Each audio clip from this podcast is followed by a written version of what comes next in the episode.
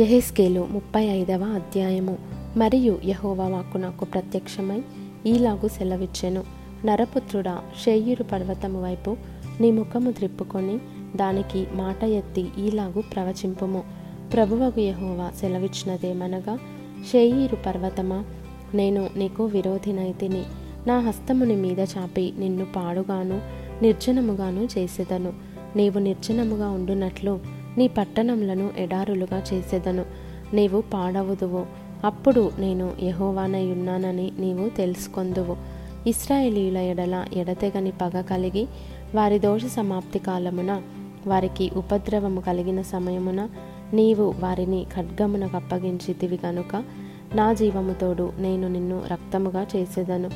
రక్తము నిన్ను తరుమును. రక్తము నీకు ఇష్టమాయను గనుక రక్తమే నిన్ను తరుమును.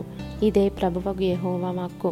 వచ్చువారును పోవువారును లేకుండా అందరినీ నిర్మూలము చేసి నేను శేయీరు పర్వతమును పాడుగాను నిర్జనముగాను చేయుదును.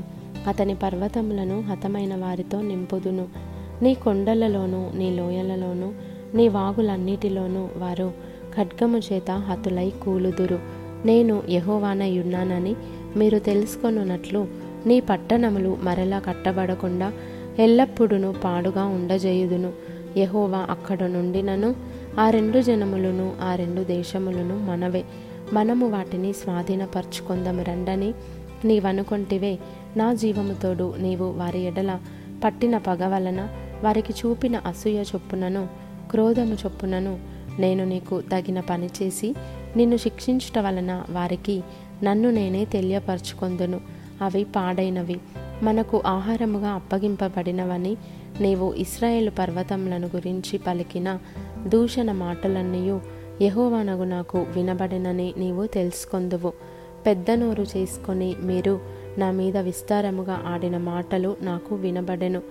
ప్రభువగు యెహోవా సెలవిచ్చినదేమనగా, లోకమంతయు సంతోషించినప్పుడు నాశనము నేను నీ మీదికి రప్పించెదను. ఇశ్రాయేలీయుల స్వాస్థ్యము పాడైపోవుట చూచి నీవు సంతోషించితివి గనుక నీకును ఆ ప్రకారముగానే చేసేదను. శేయీరు పర్వతమా, నీవు పాడవుదువు. ఎదోము దేశము యావత్తును పాడైపోవును. అప్పుడు నేను యెహోవానై ఉన్నానని వారు తెలుసుకొందురు.